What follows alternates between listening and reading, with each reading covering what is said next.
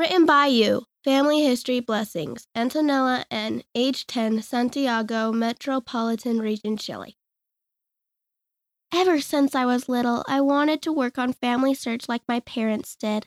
My parents helped me create an account when I got baptized. I learned how to index names really quickly.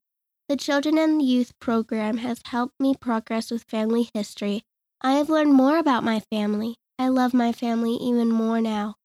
I want to help others unite their families for eternity. It is beautiful to work for our ancestors.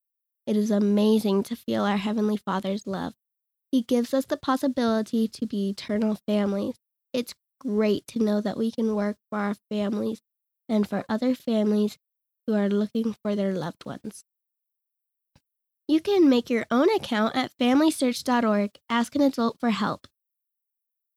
End of the article.